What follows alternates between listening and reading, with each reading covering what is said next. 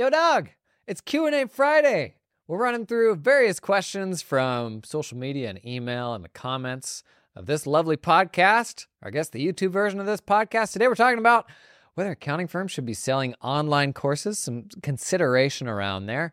Looks pretty good, right? It's a very scalable, like high leverage sort of thing to sell, but is it what we should be focusing on? Uh, balancing change management with growth in a firm, how to overcome the fears of delegating email, and a couple questions around uh, finding your niche and best practices on just starting to tippy toe on into a bit of specialization. So come on in. You got some Q's, I got some A's. Is that weird? That was a little weird.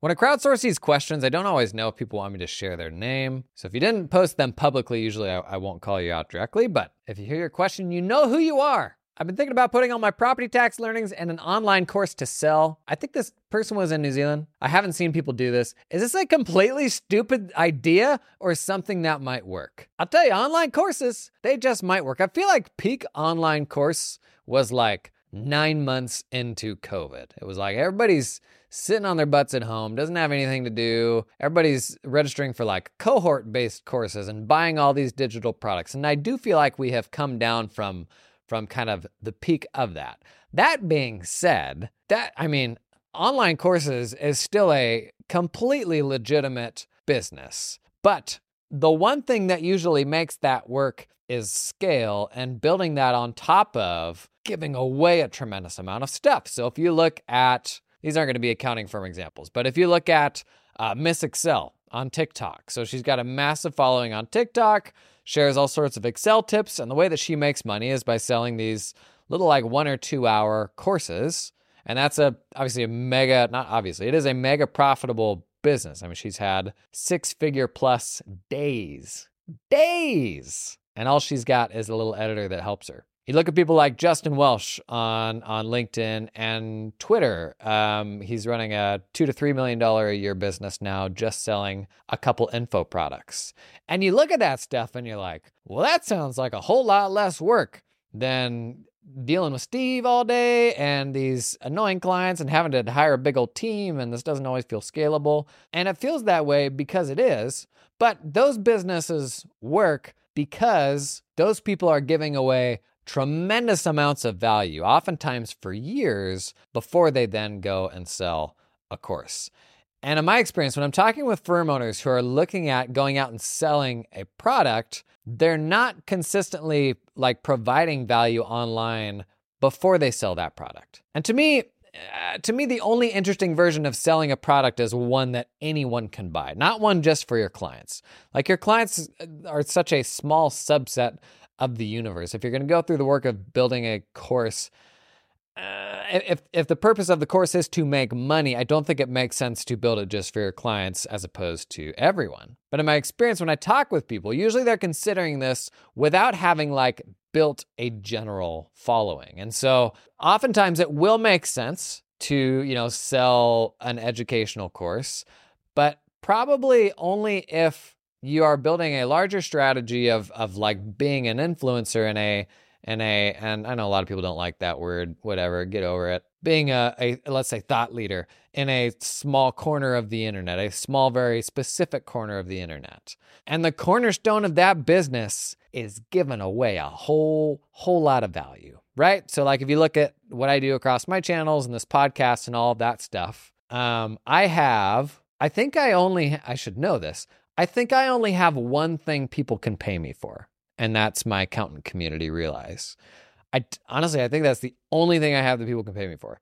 Um, oh, that's not true. I did a I did a course about video like two or three years ago. That's like to help you get better at video. But like, I don't know, anybody bought that in like six months. So I basically I do all of this stuff, and I have one way that people can pay pay me. I do have ways that brands can pay me to do sponsored content, and we try to be super transparent about what is sponsored and what is not. And there's a lot of boundaries around that to maintain independence. So you never have to second guess the things that I'm saying. Because what I can't stand is thought leadership from people who have partnerships with 10 different software companies.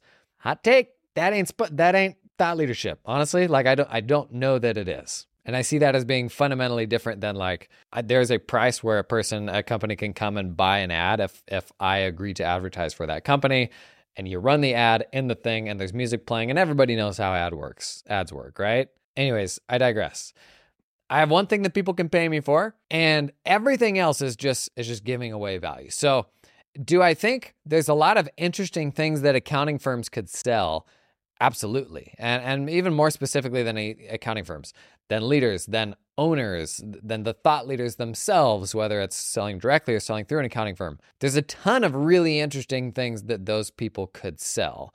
But is it the place to start? Probably not. Uh, I am I am very bullish on putting things behind a paywall 99% of time, the time being the wrong answer because you're not optimizing for your reach.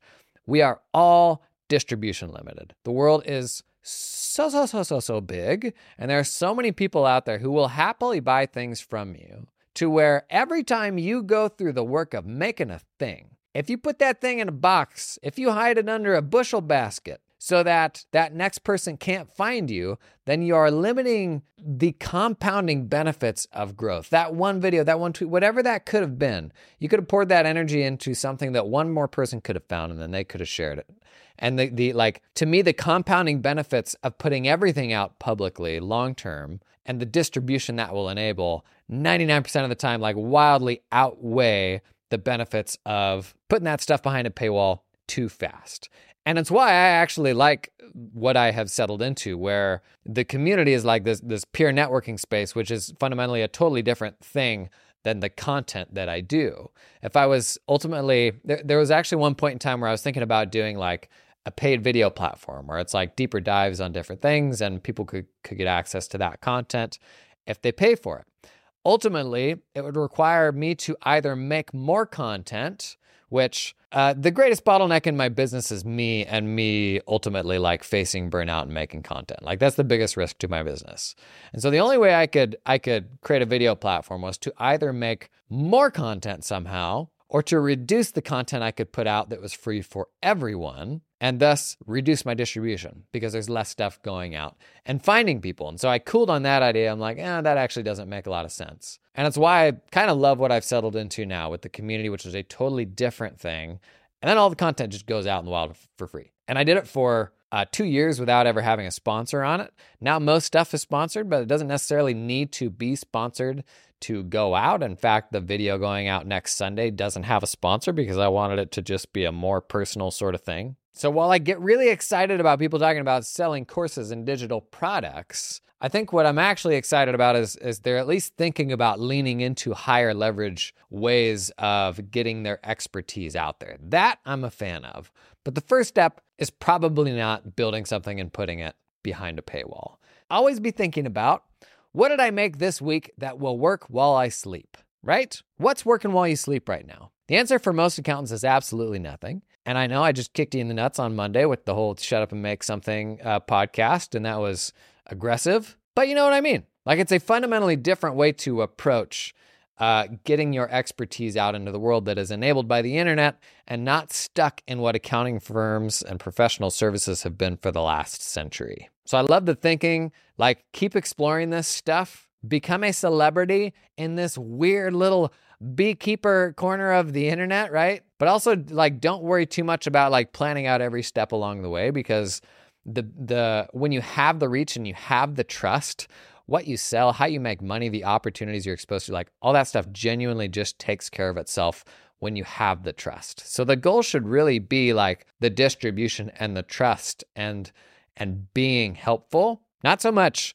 what can I get from that? Because all that stuff just happens once you're there, right? I don't when I was when I was leaving a firm and telling trying to explain to my family what it is that I do now, not my immediate family, because um, they get it. Well, my wife gets it. My kids, they don't know anything. But like my like my parents or uh, my siblings, that sort of thing, they're like, well, what if what if this, this feels like a pretty big risk? What if it doesn't work out? I'm like, man, I'm gonna be fine. Like when when when you are like perceived as an expert in this thing, like you just always you always have opportunities, and it is such a amazingly privileged way to go through life because you have so much optionality to do cool different stuff, right? So the goal should be to get to that position of trust and be helpful, not how do I sell a million courses? You know, people often ask me, Jason, who is this episode sponsored in part by? Well, today, this episode is sponsored in part by LiveFlow. Did you hear the news? LiveFlow just launched a consolidation product. You actually might have seen it on the main channel recently. We did a whole demo day of it. LiveFlow's automated multi-entity consolidations, it's beyond simple to use. You can easily map multiple unmatching chart of accounts from multiple QuickBooks Online companies into one standardized report. And once it's set up, LiveFlow's gonna get to work updating the consolidations automatically in real time, the realest of times. So you can focus on analysis using instantly updating data across entities. Life LiveFlow can even consolidate financials that are in different currencies. That sounds disgusting. Yikes. And it doesn't stop there. LiveFlow offers flexible, powerful reporting tools, create customized dashboards that meet your specific needs, you little snowflake. Build executive presentations, cash flow forecasts, and more with just a few clicks. The consolidation thing is actually super cool. If you haven't seen that yet, check it out on the main YouTube channel. And thanks to LiveFlow for sponsoring the pod. This episode is sponsored in part by Cloud cloud accountant staffing. Y'all know I'm a big advocate of hiring offshore. One of the biggest changes I made in my firm, we transitioned a legacy firm from 100% onshore local hiring to 100% distributed US and then 100% distributed globally hiring. And honestly, is the best thing I, we did. It virtually alleviated all of our hiring pains, completely changed how we thought about staffing projects and the type of work that we wanted to bring on. Because you know what? The folks we hired offshore, really freaking good. A lot of misconceptions around the type of people that you hire offshore uh, because your enterprises will oftentimes use offshore folks for like menial work. Absolutely not the case. Uh, there are tens of thousands of people working for big four accounting firms, you know, offshore uh, outside the US. You can get folks that can do anything from tax to junior level stuff to super senior level stuff. Uh, but try to do that yourself, figure it all out yourself. That's going to be hard. It's going to be scary. Really good place to start. Cloud accountant staffing. They will hold your hand through that process. Their story is super simple. Uh, an accounting firm in the US hired a bunch of people in the Philippines, fell in love with them, but didn't fall in love with the fees they were having to pay to the staffing companies that were managing these employees. So they built their own solution and now they're starting to pull other accountants in. I'd encourage you, a, a big tipping point for me was when I was like, I'm gonna stop being opinionated on this and just try to learn. And so I talked with other practitioners, I talked with some of the vendors that would like help you get into offshoring. Uh, that really opened things up for me. So if you've been on the fence, I'd encourage you to at least learn about it and you start heading down that path, consider cloud accountant staffing. Next question from Justin Hubbard How do you prioritize change management versus growth? Or is it managing change, management, and growth, but with limited clock capital time? If I know, Derek, you're gonna have to you're gonna have to bleep that. How do you prioritize change management versus growth? Every every team's gonna look a little bit different here, but I found through trial and error what a healthy healthy uh, rate of growth was versus what a unhealthy rate of growth was. And the rate that I could sustain actually changed over time.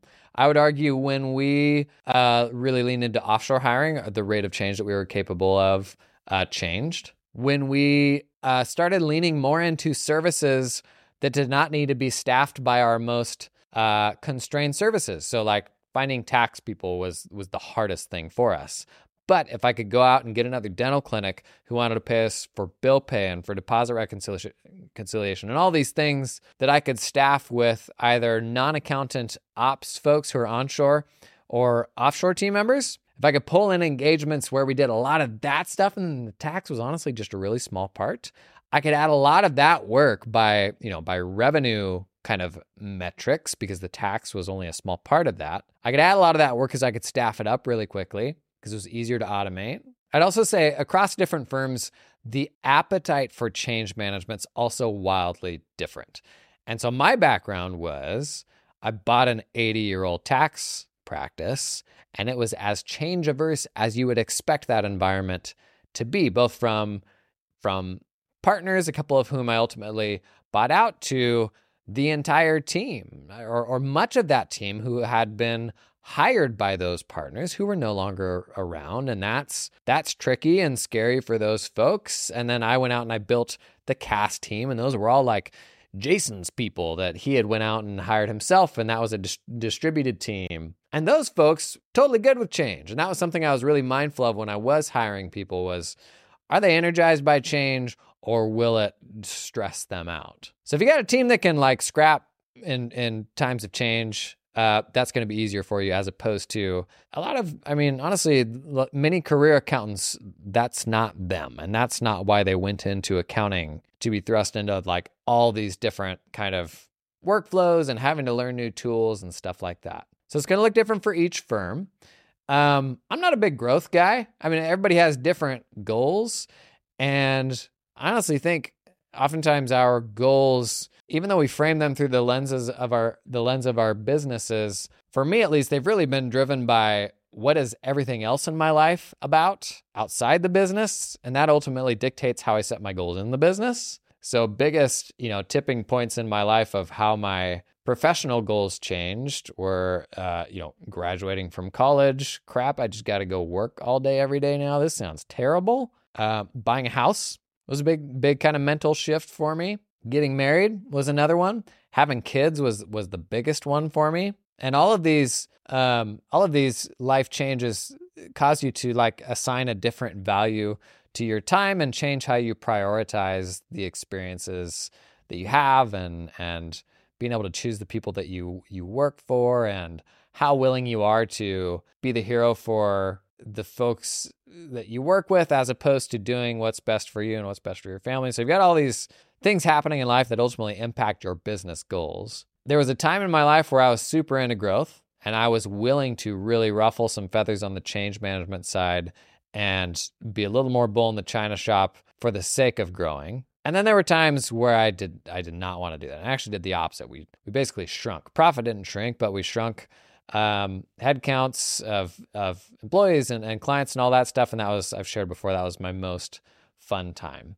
So it totally depends on what you're trying to do. One thing I really stress for people on the subject of growth, and I don't know if this is more a, a dude thing, more a sweaty work culture thing in hindsight, I think the reason that I was so infatuated with growth and impressed by it was uh, the environment that I was in. So within this firm, there were other partners who I, you know, grew up working with and and looking up to because they were in that universe. They were success, right? They were the destination. They were the partner or, the the default path to what success was in that universe I was living within. And so, right or wrong, you uh, like you look up to those people. And if you are trying to get to that level, there's reality is like there's an element of like I don't want to say asserting dominance, but there's an element of uh, well, I want to be able to show that I can do all the things that these people can do, right? And I think that's a totally normal human thing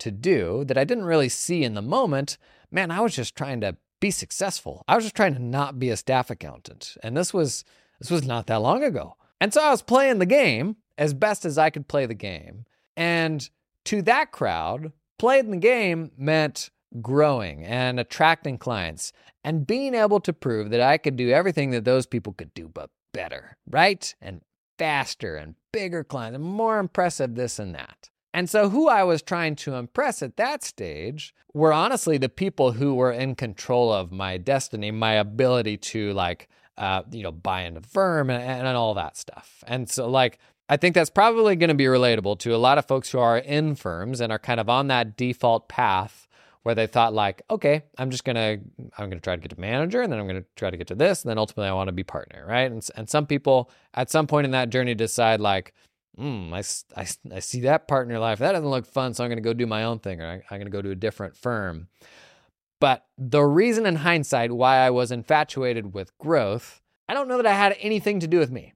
I think it actually had everything to do with impressing other people. And that's just where uh, life goes to die. When you are building your life around uh, doing something to impress somebody that couldn't give a shit about you. You're gonna have to bleep that one too, Derek.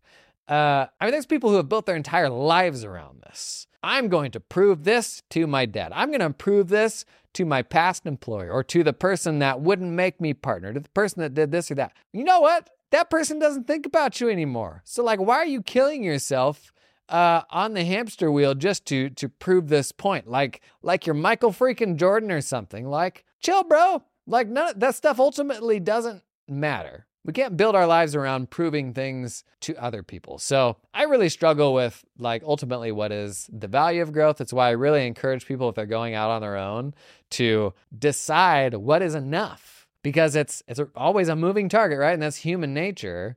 Uh, but when you get a year into it, and then a, two years, and then five years into it, if you're not really careful, you'll just keep doing more and more and more and squeezing more and more out of yourself for no particular reason because it doesn't make you any more happy. I have learned that as I find professional success, it's really easy, for me at least, uh, because I enjoy playing the game of business and all that stuff, and it's fun. I that I like that comes very naturally to me, and so I always will naturally push to like, oh, what's the next business thing here or there that I can do. But when I really think about that, if I'm pushing myself harder, is that really going to make me more happy or benefit my family more? Probably not. Like for me, I, what I've realized is what's actually going to make me happy is actually be a more well rounded person, which does not mean going deeper and spending more time as a think boy and getting better at business and all these things. It's being a more well rounded person. It's developing relationships and, and, being in service of others and like spirituality, all the other things that like actually make you into a more well-rounded person. I find for me that those are the things that that often get neglected when you're super business focused. Those are the things, at least for me at this stage in my life, where rounding those things out is actually what's going to bring happiness, not like just pushing harder into this like arbitrary, I don't know, model of success. This episode is brought to you in part by TeamUp, helping you recruit top Filipino accountants without any ongoing monthly fees. The difference between TeamUp and all the other offshoring options is that TeamUp helps you hire staff directly. No middleman. You work directly with your new hire in the Philippines. Hire the person, not the company. Guys, gals, gang, here's just a few reasons to hire directly. You have access to higher level talent. Makes sense. You have complete control over team culture and training. They keep 100% of what you pay them, and it's a lot more affordable for you so you can retain your team for the long term. Team up can source accountants with experience working at US or Australian firms, familiar with tools like Xero, QBO, and Dext. Also recruit specialist roles, team leaders, tax specialists, administrative assistants. Thought experiment. What if you had an executive assistant for the first time this tax season? Hmm. Just just throwing it out there. What would they do? Start at that email video I did on the main channel recently. Get help with that stanky old inbox. I digress. Team Up recruits these talented folks for a flat one time fee of 4,000 US American dollars. That's it, 4K one time. Somebody at Robert Half just did a spit take. Robert Half reference. We ever gonna get Robert Half to sponsor this pod? Not anymore. And they can connect you with an affordable employer of record if you need help with payroll and compliance once you hire that person. Big fan of hiring in the Philippines. You know, I did a bunch of that. Uh, check out the link in the description to learn more about TeamUp. Okay, lots of conversation about email delegation still. Gang, I'm hot on this. So I did a main channel video a couple weeks back on how to get help with your email inbox. If I may be so bold, I think I uh, I really pushed the um, starting a few years back the whole notion of delivering stuff over video. I think we we got that in, into the wild and it's kind of been normalized. A lot of people do that now, and I think that is great for getting people comfortable on video, for building more human connections with your clients and all that. Love it. For getting accountants plugged into no code stuff. And I didn't start this, I was initially inspired by Heather Satterley. Uh, but getting people into stuff like Zapier and Make and Airtable, all these different things. Like I feel like we've we've uh, really helped people when it comes to automating stuff in their accounting firms. Email is a biggie for me. I want people to get behind this. The notion that email can be delegated just like everything else in our firms. Is it going to be hard sometimes? Yes. Like, you want to talk about complex things to delegate? I, like VCFO discussions, uh, preparing a tax, like the things that we do are complex, and the email is not necessarily going to be a, an exception to this. But I will tell you what our mind does is whenever we're thinking about delegating something, it immediately jumps to the most complex, most difficult possible thing to delegate that you do, right? You know, it does. It does. You think about oh, if I, I have a staff person start managing these client conversations or this or that. Or, oh, here's a great example. Uh, they roll out ChatGPT. First thing everybody does, well, let me just give it the most complex, nuanced thing that I just learned. And I'm really impressed with myself for figuring out. Let me see if ChatGPT knows how to do this. This is human nature. This is what we do when we are thinking about like pulling something or someone else in to help with a task or something like that is we immediately jump to the most complex scenario possible. When, buddy, your email inbox ain't that. Like, the percentage of the time that you are truly pushing that noodle to the limit and doing the most complex things that you're capable of, it is not a big percentage of the time. And all I'm doing is trying to get you focused on the hard stuff, the stuff that's going to help you grow, and not the stuff that is that is menial, that is filling up your inbox that other people can help with. Now, will there be speed bumps along the way of getting help with your inbox? Absolutely. There totally will be. Your solution is probably going to look different than mine, but there's this whole like misplaced propriety over, well, it's my email inbox. What do you mean I'm going to get help? I'm not going to be the type of person that has a quote unquote, you know, assistant. What am I going to get a, a, a driver to drive me to the office and somebody to mow my lawn for me? Please. What about my roots? Anyways, a lot of, honestly, a lot of good conversation about email management happening online. And I would just push folks. Um, you know, just Jeff Bezos has the framing of one-way doors and two-way doors. When you are considering change and trying new things, one-way doors you can't go back through.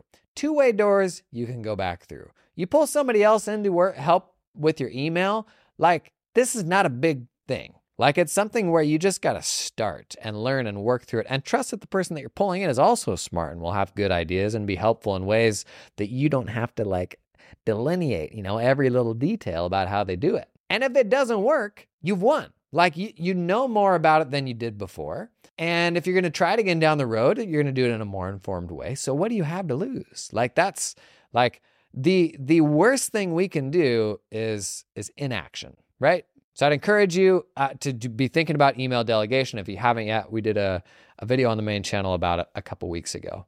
Uh, niches. I don't really like the framing of like niches because it makes everybody's mind go to industry niches. I think I like uh, specialization more.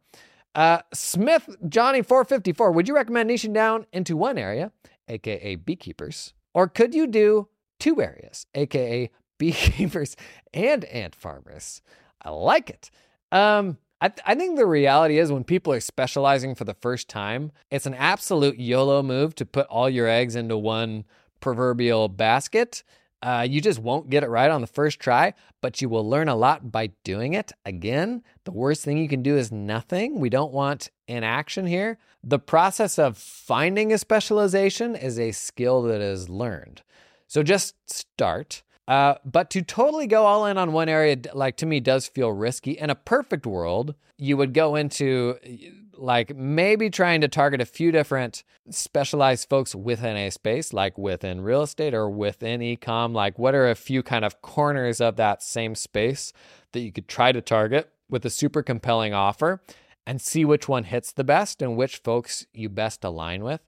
So, if possible, in fact, I don't know how related beekeeping and ant farmers are, but maybe they're kind of sort of related. I what I'd probably do if I was going down the beekeeping path is there's probably a whole bunch of industries serving beekeepers, and you know we've talked about how when you go through one door, there's actually a bunch more doors, but you're so afraid of going through that door that you don't know about all those other doors until you go through.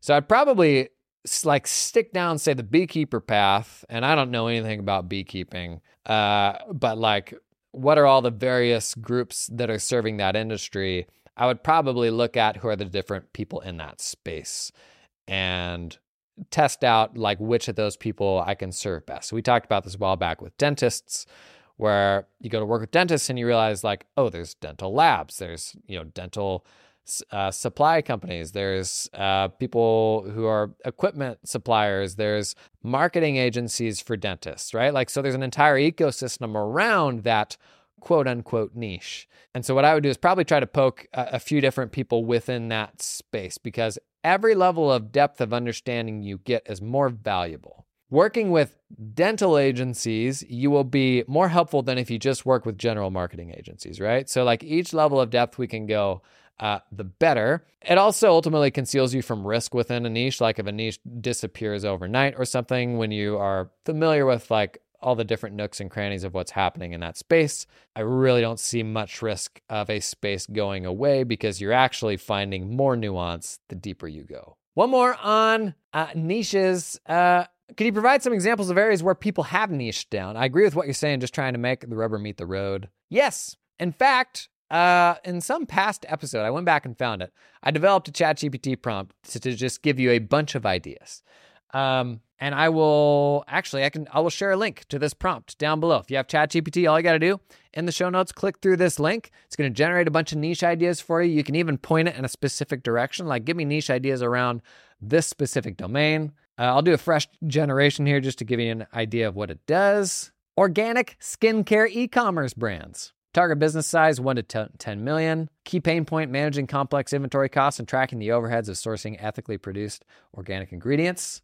Love it. Second one, independent craft breweries. Love it. Third one, high end custom jewelry designers. Fourth, specialty pet food and supplies ecom. Fifth, boutique fitness studios. Six, mobile app developers for educational platforms. Sustainable packaging manufacturers for cosmetics, independent film production companies, niche ag tech. These are so good. Luxury yacht charter services. Dude, I love this. I'll put a link to this ChatGPT um, conversation. It'll pull you straight into the conversation and you can regenerate more. You can ask it for give me stuff around farmers or, you know, anything specific. This is the level of specificity I, I love though.